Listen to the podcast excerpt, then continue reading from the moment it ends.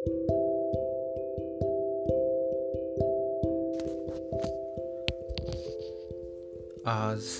हर कोई व्यक्ति पास्ट में की गिल्ट को लेकर ज़िंदा है। समय का चक्र चलता जाएगा, लेकिन ये नहीं बदलेंगे।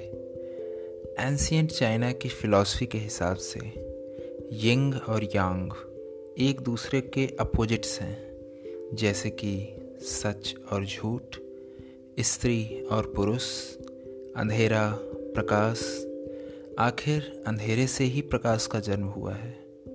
और अंधेरा कुछ नहीं, केवल प्रकाश की गौर गैर मौजूदगी है। ठीक इसी तरह, पाप और पुण्य एक सिक्के के दो पहलू हैं। ये आपस में घुलते रहते हैं, मिलते रहते हैं। कोई कभी भी एग्जैक्टली exactly ये नहीं बता सकता कि पाप ये है। पुण्य ये है। कोई आपको ये नहीं बोल सकता कि आपने पाप किया है या पुण्य किया है। जो पास्ट लाइफ की गिल्ट हो, उसे भूल जाइए। छोड़ दीजिए। उससे कुछ नहीं होना है। उससे लाइफ का एक पर्पज़ ढूंढिए। लगे रहिए। उसमें। और जब ये चक्र घूमेगा तो जो नीचे है, वो ऊपर आ जाएगा। और जो ऊपर है, वो नीचे चला जाएगा। सच झूठ बन जाएगा तथा झूठ सच। पाप पुण्य सब बदल जाएँगे और आपको पूरा पूरा मौका मिलेगा, आपका काम करने का। जो भी हमें चाहिए, वो हमें चाहिए, यह हमारे मन को अजीब विडम्बना है। हम उन दोनों को कंफ्यूज करके क्यों चलते हैं? और जो हमारे मन को चाहिए, वो कहीं न कहीं हमारे गिल्ट की हमारे अपराध बोध की समस्या है, न कि हमारी। लोग कहते हैं कि कोई भी धर्म हमें गलत कार्य करना नहीं सिखाता। हाँ हाँ भाई, धर्म तो अपने महान उद्देश्य ग्रेट पर्पस के लिए जीना सिखाता है। किंतु लोग ये नहीं कहते कि धर्म ये भी सिखाता है कि जो भी कार्य सही वजह के लिए किया गया हो, अंत में वो सही हो जाता है।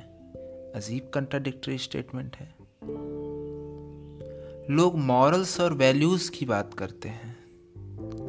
किंतु ये मॉरल्स या वैल्यूज़ यूनिवर्सली एक्सेप्ट लोग किया करते हैं या ये केवल उतना ही सिलेक्टिव है, जब तक वो व्यक्ति प्रभावित न हो।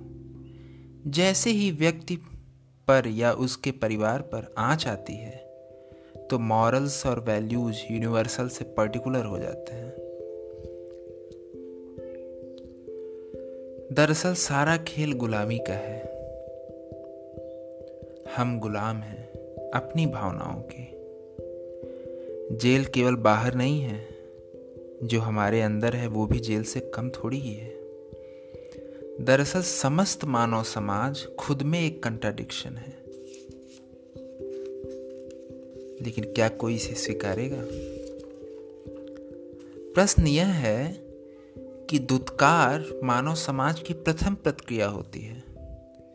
जब उनकी मान्यताओं पर प्रहार किया जाए, चाहे वो प्रहार उनके स्वयं के हित के लिए ही क्यों न हो, क्योंकि सामान्य मनुष्य का सीमित ज्ञान उसे स्वयं से परे देखने नहीं देता।